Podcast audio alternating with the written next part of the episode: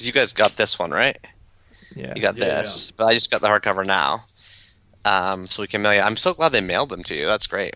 Yeah, no, it's, a, uh, it's always good to have a book where it says advanced readers edition. Yeah, Um, it's exactly. always nice to get a, a You're special an advanced copy. reader, not Yeah. not early, but like uh, beyond. Advanced. yeah, exactly.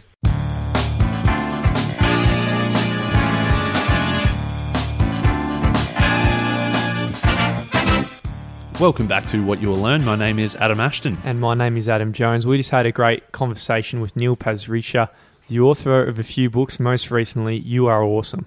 We spoke to Neil 12 months ago about the happiness equation, and his brand new book has just hit the shelves. You are awesome. So, in this episode, we're going to be covering a lot of the things what it takes to be resilient in the projects that you are pursuing. So, we love Neil, superstar bloke, and uh, really enjoyed the conversation with him as well. And without any further ado, here is Neil Pasricha, the man.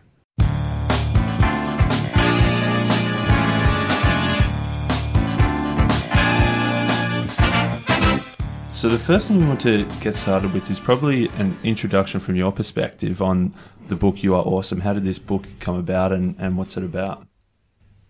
Okay, so like I feel like I hate the world we live in. I know that sounds so bad coming from someone who's focused on positivity, but I just get sucked into these endless traps of social media and my brain getting monetized for dollars everywhere, you know. I you go on Instagram and never stop scrolling. It just it just never ends, and there's always another like, another comment to answer. Uh, I was doing it just before we started talking, and, and I feel dirty afterwards. You go on you go on YouTube, and another video starts to play. You go on Netflix, another video starts to play. You go on Twitter, there's another hashtag to click. The the whole game these days is if you can't see if you can't see the the the product it's you you know? And i just feel like that world that we're slipping into is very dangerous. There's research coming out of dr Jean Twenge t-w-e-n-g-e from san diego university saying that anxiety rates have spiked 30% over the past five years, which, by the way, has are rates that we have never seen before. Depression rates are spiking. We all know suicide rates are spiking. Loneliness rates are spiking. The Surgeon General says it's like the biggest epidemic since like obesity. Vivek Murthy wrote a cover article for HBR about this. So, what's going on here? And by the way, that specific article I just mentioned from San Diego University, that research study, it says right in the white paper, the anxiety rates are due to the ascendance of the smartphone. Okay. So right now, we're all feeling kind of miserable. I mean, anxiety rates have never spiked 30% before, ever.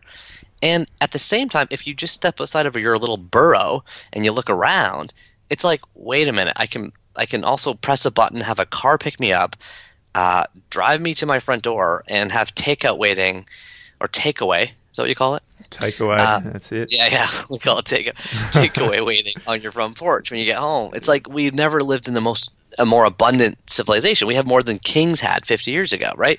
So it's like there's this weird paradox happening. We have everything we've ever wanted, and we don't feel good about it. And so I think the, the you asked me why did I write this book? I think the I think the fact that we have everything we've ever wanted is leading to the fact that we don't feel so good. I think because we grew up with getting gold stars and nobody getting shipped off to war and nobody going through a famine or a Great Depression or or, or a plague, it's because we therefore we haven't built up the muscle that we need to live in this this this overwhelming tech saturated world. We have low resilience. We have thin skin. If you post a picture and you get two likes, you feel like you're a loser. You know, we all are suffering from this crippling ugh, thing in our chest and in our heads. And I am only speaking from experience because I feel that. And if I feel that after writing seven books about happiness at age 40, you know, married with three kids, like I feel like I'm settled and I still feel it. And I'm like, I feel like 20 year olds are feeling it way more than me. And I know this when I speak at colleges and universities.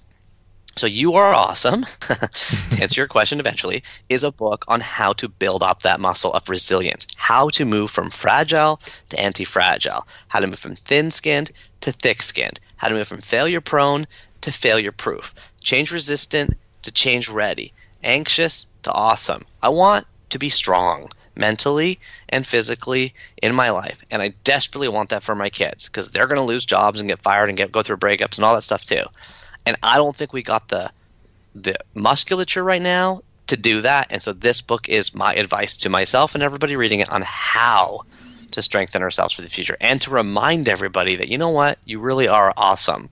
The subtitle, of course, gives that away because the subtitle is How to Navigate Change, Wrestle with Failure, and Live an Intentional Life.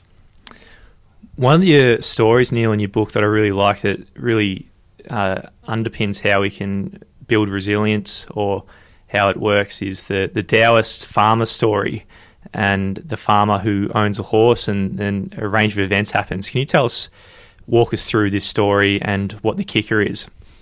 Sure, absolutely. So this is the the the first of all, congratulations on pronouncing the word Taoist correct. I did so many I did so many interviews referring to my own book, and I was like Taoist, and somebody's like, "Isn't it Taoist?" I was like, Well, Oh. uh, it was about ten minutes ago. Neil I was speaking with um Asho here, and, and I asked him exactly that. He's like, "I'm like, is it Taoist?" And you said it's like somewhere in between T and D, very softly. Yeah. Oh, that's- I that's good. just learnt it. Great. Well, look at at least you did your research, unlike me. So, a farmer here. I'm going to read the fable because it's very short. It's called the fa- the fable of the farmer with one horse. A farmer had only one horse. One day, his horse ran away. His neighbor said, "I'm so sorry. This is such bad news. You must be so upset." The man just said, "We'll see." A few days later, his horse came back with 20 wild horses following. The man and his son corralled all 21 horses. His neighbor said, Congratulations, this is such good news. You must be so happy. And the man just said, We'll see. One of the wild horses kicked the man's only son, breaking both his legs. His neighbor said, I'm so sorry. This is such bad news. You must be so upset. The man just said, We'll see. The country went to war, and every able bodied young man was drafted to fight. The war was terrible and killed every young man, but the farmer's son was spared, since his broken legs prevented him from being drafted. His neighbor said, Congratulations, this is such good news. You must be so happy. And the man just said, We'll see. That's the end of the fable. The point of the fable, as I interpret it, because of course the beautiful thing about Taoist fables is that you can interpret it yourself. My interpretation is this is a guy who's really got resilience. He understands that every skyrocketing pleasure or stomach churning defeat defines not who he is, but simply where he is. And that delineation is so important today. These days, I think most of us, when we go through a big skyrocketing pleasure or stomach churning defeat, we think that's the end. That's the end of the story. I'm either doing super awesome or I'm feeling super miserable. Actually, no. It's not who you are, it's where you are. And if you can navigate forward from a place of strength no matter where you are, that's the definition of resilience. Well, I love it. And then uh, off the back of this, uh, which was a great a great setup, sort of leading into your book, you've got nine of your own secrets uh, that all sort of build on these I- ideas. And one of our favourite ones was secret number five: lose more to win more. And there was a story of the, I believe it was the the writer from the Onion, when when he was asked, you know, how do you get a, a fun career making money from writing these satirical, funny jokes. And he said, well, you got to do it for free for 10 years. And you sort of had a, a similar sort of career trajectory, I guess, where you did a, a hell of a lot of stuff for free, where you were trying things out, and uh, none of them were a, an enormous success, but they were all, you know, losing a little bit on the way to eventually winning winning big down the road. Can you sort of tell us some of your failures early on? Yeah, sure. There. So the Onion, of course, is a satirical magazine, and it, so this guy's getting paid to write jokes. Everyone's like, "Wait a minute, I want to do that. How do you get a job?" And he's like, "Do it for free for ten years." The point being, he did it for free for ten years before it ended turn, turning into something that you got paid for. Similarly, people see my first book, which is called The Book of Awesome, and they say, "Oh, what a great idea!" And I always been a bit insulted by that because I'm like, "No, actually, it's a terrible idea. Just writing down things you like.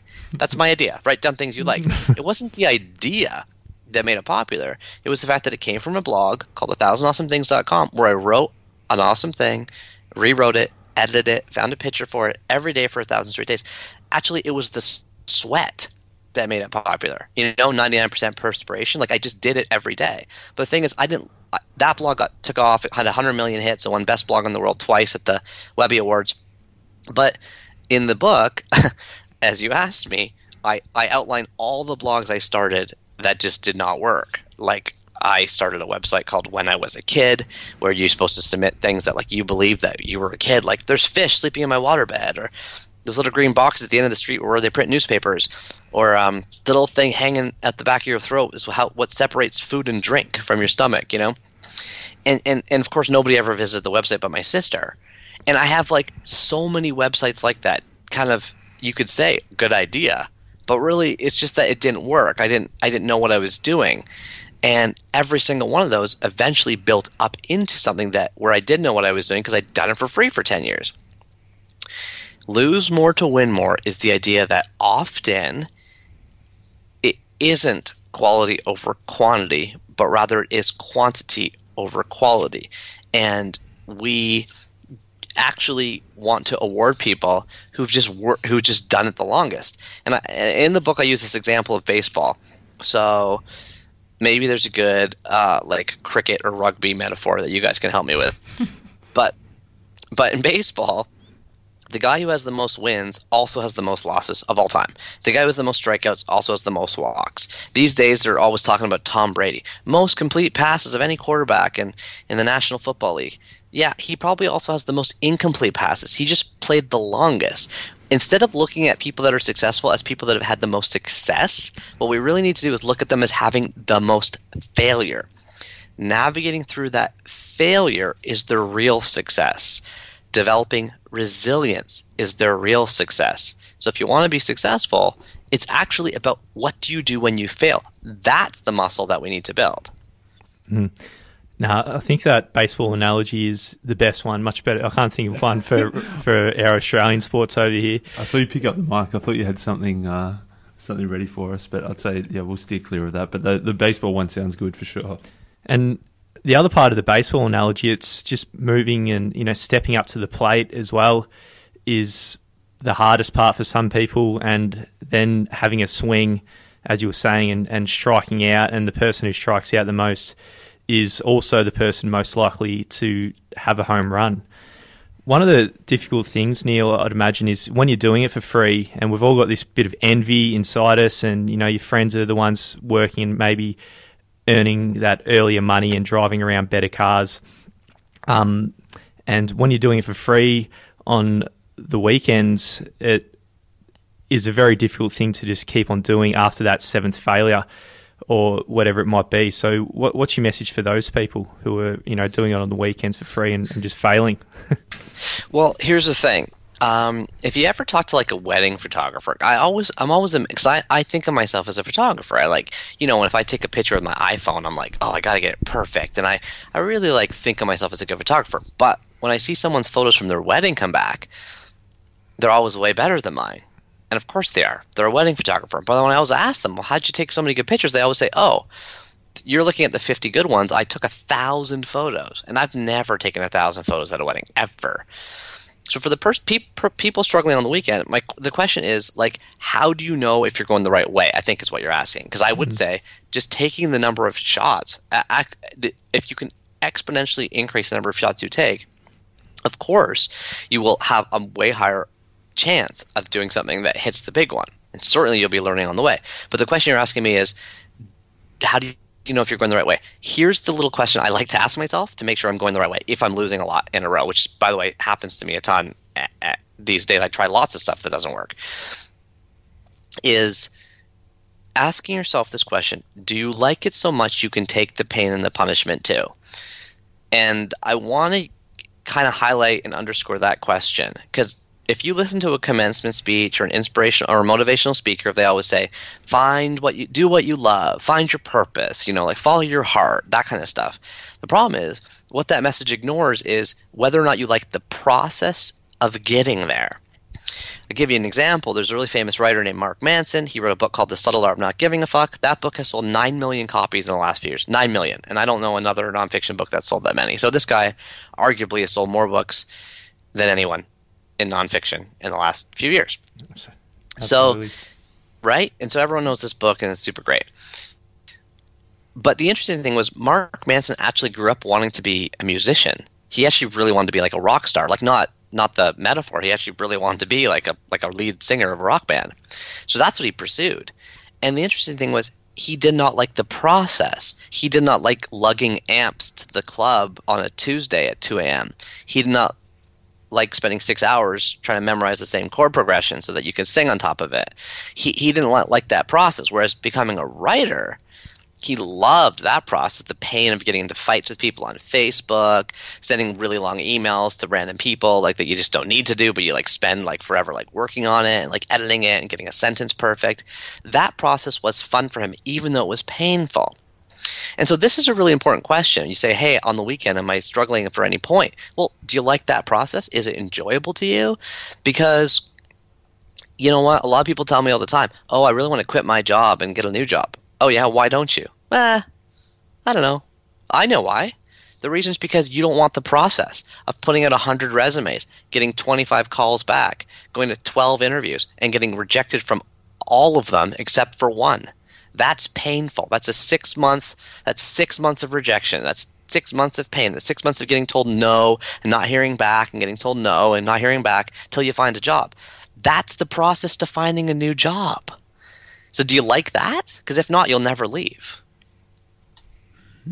I was just thinking about uh, you know this idea of always trying different things and pushing through the failure and you don't have to have all the answers but one question i was thinking is what do you think is sort of the, the hardest part of the process? Is it the having the good idea to do something? Is it the actually getting started and turning that idea into reality or is it pushing through the the initial setbacks or is it sort of just all of it's tough? And as you say you've got to find something that you're willing to push through that pain for.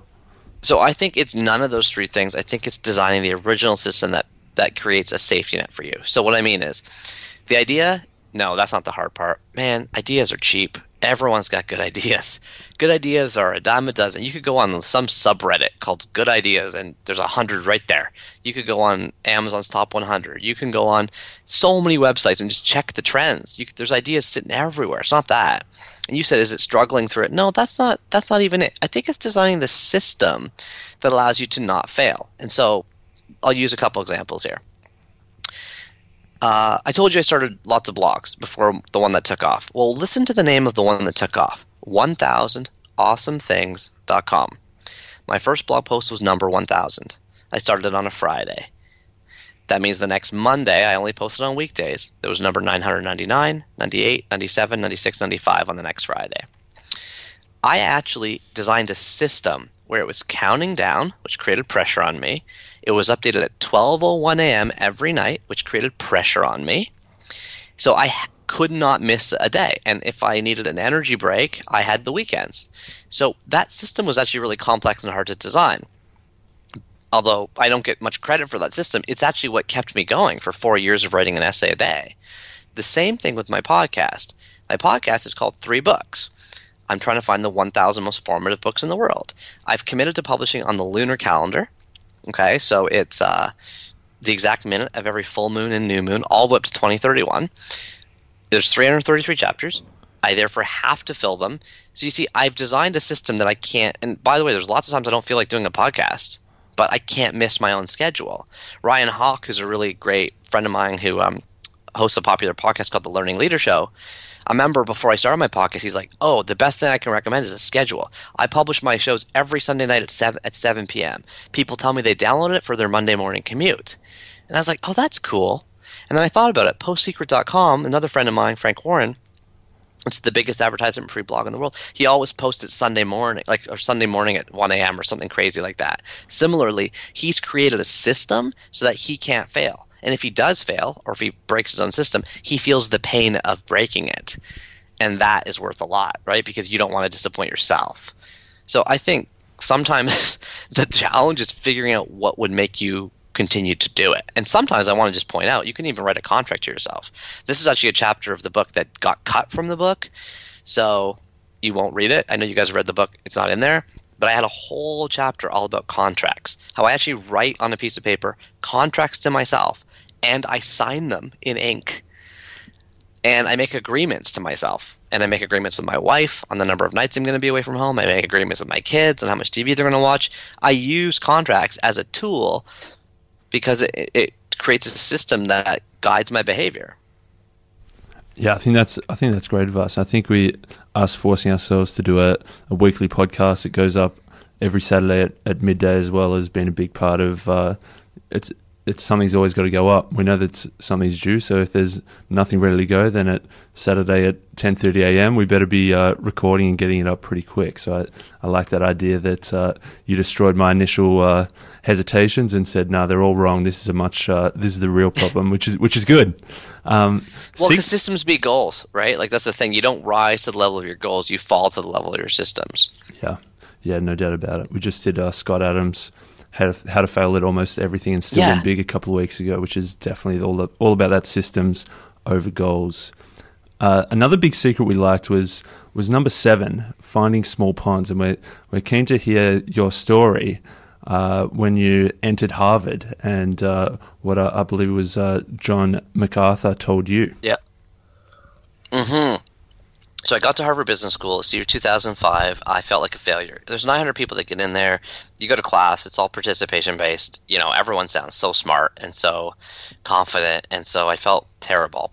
And so I'm researching, like I'm doing my homework every night, which is like case study research, working until midnight, and and eventually I reach out to this guy who was the former dean. I got a scholarship. It was in his name, so I wrote him a letter. He invited me for lunch. His name is John McArthur. He was the dean of Harvard Business School from 1980 to 1995.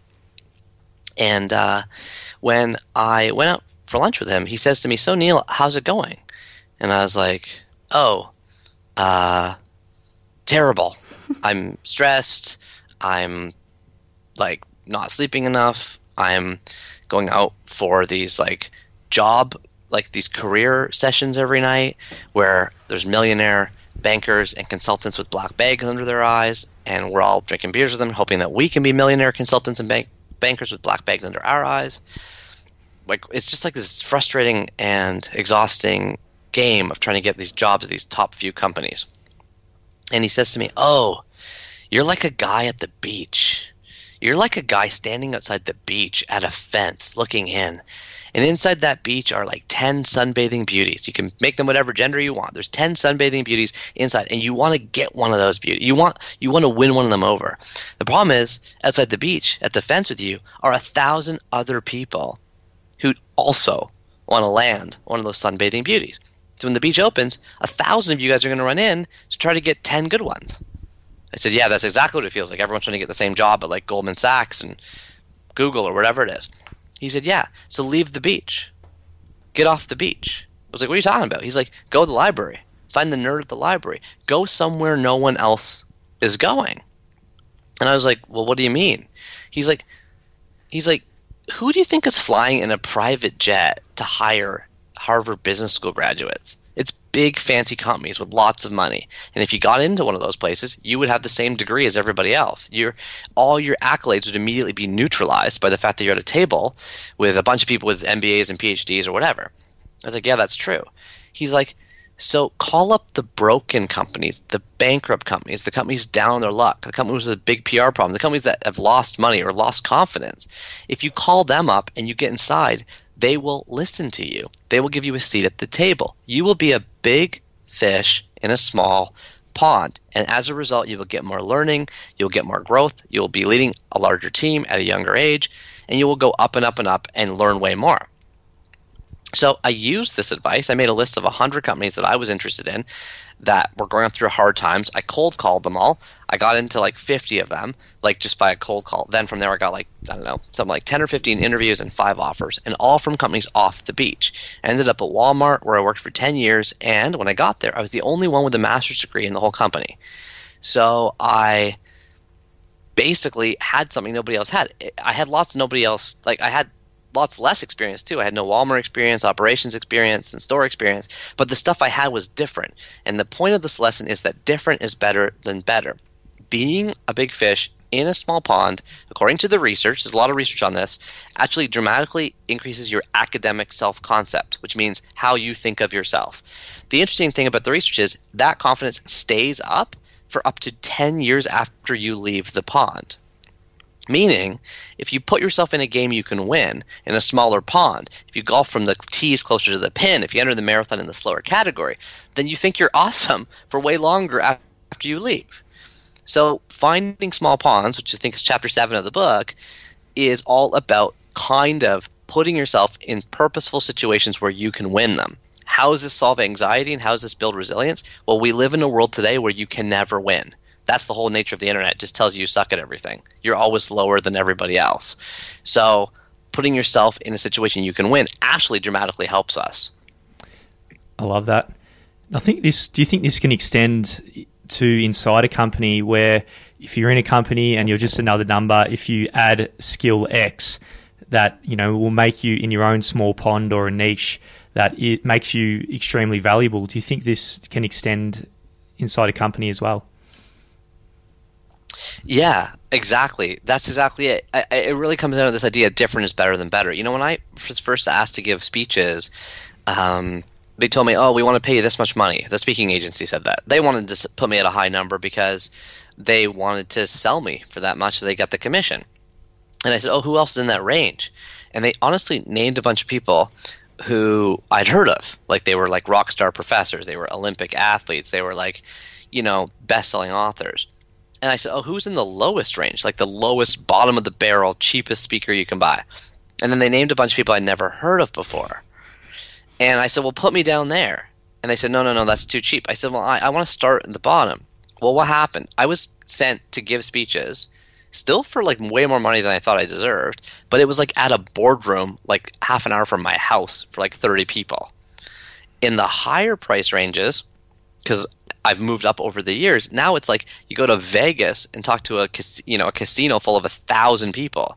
Well, that's really stressful. But now I have confidence, academic self concept, to do well in those stages because I had so many years of practicing at the smaller one. So purposely trying to put yourself in a game you can win is better for you in the long run. There's a. I was thinking as I was reading this, is there obviously there's a, a, whole bunch of upside to being the the big fish in the small pond, but I was thinking, is it just is that just making it too easy if you're picking the the easy wins? At what point do you need to sort of start moving up to to bigger and bigger ponds? Yeah, it depends on where you are. So when I went to go see John McArthur, I was down on my luck. I was downtrodden. I was feeling negative. I was not confident. I was feeling bad about myself. You see, in that situation, this was perfect advice. But if you're supremely self confident, graduating from an Ivy League university at the top of your class, like, go ahead. You know, it, it comes down to this root question Would you rather be a nine in a group of fives, a five in a group of nines, or a nine in a group of nines? Okay, so nine in a group of five is kind of what I'm advocating for the big fish in a small pond. Five in a group of nines is how I would have felt had I landed or interviewed at any of those jobs I'm talking about. Like I would have felt like a really small fish in a really big pond. And a nine in a group of nines is that third thing that I think you're asking about, which I'm saying if you're ready for it, go for it. Like some people wrote back to me when I wrote that email about this originally, and they said, "Oh, Neil, like I work at McKinsey. I, all my peers have PhDs in philosophy. I feel like I'm working with the smartest people. I love it." I'm like, "Okay, great." But for all the people like me with lower confidence or lower belief in themselves, it's worth it to go put yourself somewhere else you can win. So it depends on how you feel about yourself, I think, at the time. Yeah, that's that's fantastic. That's uh, that makes sense. I think you answered my uh, my one big hesitation. So yeah, uh, we wanted to talk about books next, and uh, I've got here that uh, last time we spoke, which was about twelve months ago, we asked for some of your most uh, impactful books, and you gave oh. us you gave us you? the Black Swan. Yeah. which I think was you just recently read, and we just recently read as well. Infinite Jest, mm-hmm. Sideways Stories from Wayside School, Yes. And then Killing and Dying. Uh, oh, yeah. So, that's a good one. Uh, so those were you gave us last time. We're sort of keen to think now. Well, after doing all this uh, research and reading into uh, resilience and and uh, sort of grit and building yourself up and all of these themes in you are awesome. What are some of your uh, book recommendations around these similar sorts of themes that people can go to next? Yeah, oh, that's such a good question. Uh, and thank you for telling me all the books I said last time so I don't say the same books again. um, yeah, it's interesting about reading because, you know, I'm doing this podcast. It's called Three Books. Every time I sit down with somebody, I'm asking them which three books most changed their life. Guess what? Like, so next week I'm interviewing Dr. Jen Gunter. She wrote the Vagina Bible, and she's given me three books. She gave me them this week. It's like uh, one of the books from the um, Lion Witch in the Wardrobe series, um, there's a book like a Jane Austen book, Pride and Prejudice, and there's another book, Watership Down. Okay, I have those three books on my bedside table. Between now and next week, probably there's no chance I'm going to read all three of them. But I I have that on my like head kind of thing as like the things I should be spending my time reading. So since I do 26 interviews like this a year, that's 75 books right there. Then I have this book club every month. I'm trying to like give people in the world interesting books to read. They're not necessarily around the things I'm writing about. They're things that I'm reading about. So all I'm trying to say is just make a gigantic excuse for the fact that my answer is like going to be all over the place. But I, here's here's a few books I've read um, that have really stuck with me. Okay, number one is uh, Chasing the Scream by Johann Hari. Do you know this book? No, I've heard of his uh, uh, more recent one, Lost Connections, but I haven't heard yeah. of that one. Right. Well, this book is amazing. It is the history of the war on drugs, and what comes out of this book is just the gigantic belief that the war on drugs and the illegalization of drugs has created all the now stuck markets that we can't get out of involving the mob, the mafia, uh, illegal drug trade, all that kind of stuff that's really harmed people. And um, it's just it, it, does it speak to resilience? Yeah, there's lots of stories of resilience in this book and how people are overcoming and working through this the system we've created for ourselves. But more than anything, it's a captivating narrative nonfiction look at everything to do with drugs, right in the day and age today, where drugs are quickly becoming legal. Many countries, or some countries like mine, Canada, have, have legalized things like marijuana. So it's very, very timely. Came out a few years ago, and I can't recommend like a better nonfiction book that I've read this year. Um, so check that one out. In terms of fiction, I really, really like Little Fires Everywhere by Celeste Ng. Um, I was dismayed to learn that after I read it, it was like a Reese Witherspoon pick and an Oprah pick, and I'm like, oh my gosh, everyone, everyone else like this too. For me, it was like just this incredible tapestry story of race relations, culture relations, um, class relations in a small town in America, and I do believe and I don't know if you and I agree on this or not, but I do believe that reading fiction, especially literary fiction, is what actually expands my mind more than nonfiction these days. Do you guys? You guys are more nonfiction, I think. I don't think I've. I can't even remember the last fiction book I read.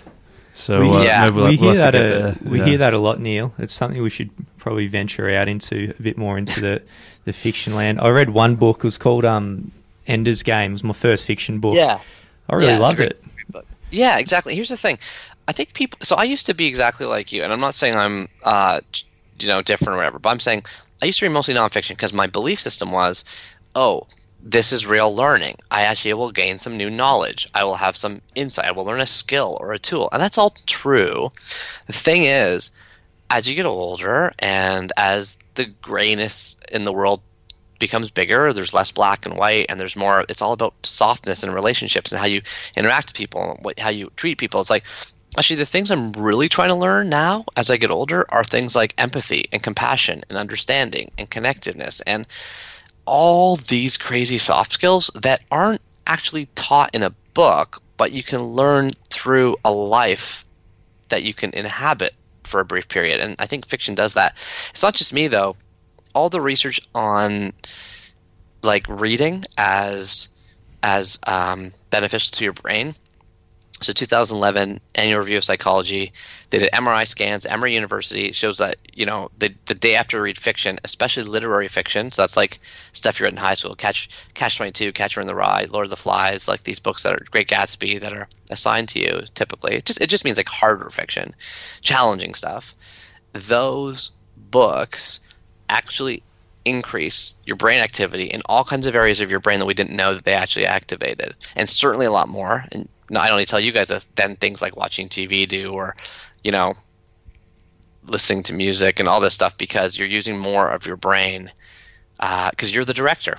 You're the one that has to pick what the character looks like, what they sound like, what the room looks like, um, what they're wearing, what the costume is. If you watch TV or movie, someone made all those decisions for you. So you can kind of lazily or more passively consume it. Whereas a book, you cannot read a work of fiction and not be mentally engaged in it. It is it's meditative. It slows you down.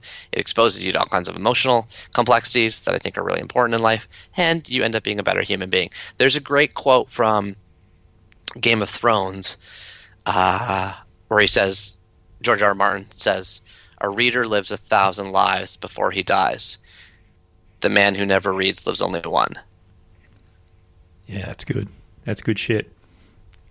I'm sold on fiction. Are you you going to get on the fiction bandwagon, Ashton? Probably not for the podcast. Maybe in your in, in our own time we can uh, dabble. Yeah. Well, start start with something that's winnable. Start with a you know, be a big fish in a small pond. Read like a hunt. Read Alice in Wonderland. It's a hundred pages. It's mind expanding as as heck, and it's so interesting. It's so fascinating, mathematical, twisted, interesting story. We did a. And Uh, yes, we I did just a, read it this year. Oh, nice. We did a uh, Dr. Seuss book um, for the podcast, so that was probably as uh, as close as we've got to the uh, to the fiction. Uh, Which one? Uh, oh, the places you go, which I think you Yeah, yeah, yeah. you hung a, a little bit of uh, of shade on in the in the, in your book, ever so slightly. Um, but uh, yeah, that, that's a, a phenomenal little book for me, and that was uh, that was a very very very small pond, so I felt like a very big fish being able to read the the kids' book and we'll have to we'll have to inject. Actually, we said this at the start of the year. One of the guests we uh, interviewed also said that uh, you know we should inject some fiction, and I think Jonesy, you committed to doing one or two books. Yeah, I Uh, bought a I bought a big book and I didn't really get through it. so maybe okay, maybe 2020 we'll try and start we'll try and inject a few. Alice in Wonderland, 100 pages. so good.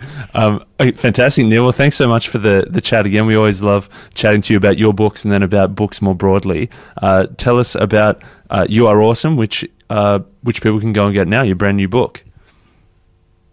Oh, you mean just tell you like Yeah, as in where, where can they where can they get it? Where can they find you? Yeah. Where can they Yeah. uh, find more about Neil and about being awesome?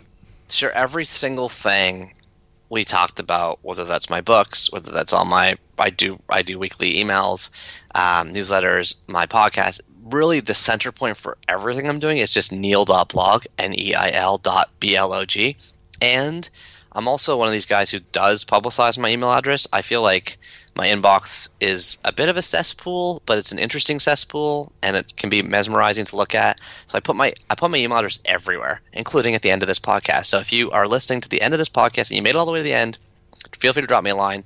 It's just Neil at globalhappiness.org. N-E-I-L at globalhappiness.org. I always love talking to people, especially people who listen to such a great show as yours and who made it to the end. Drop me a line if you want to chat.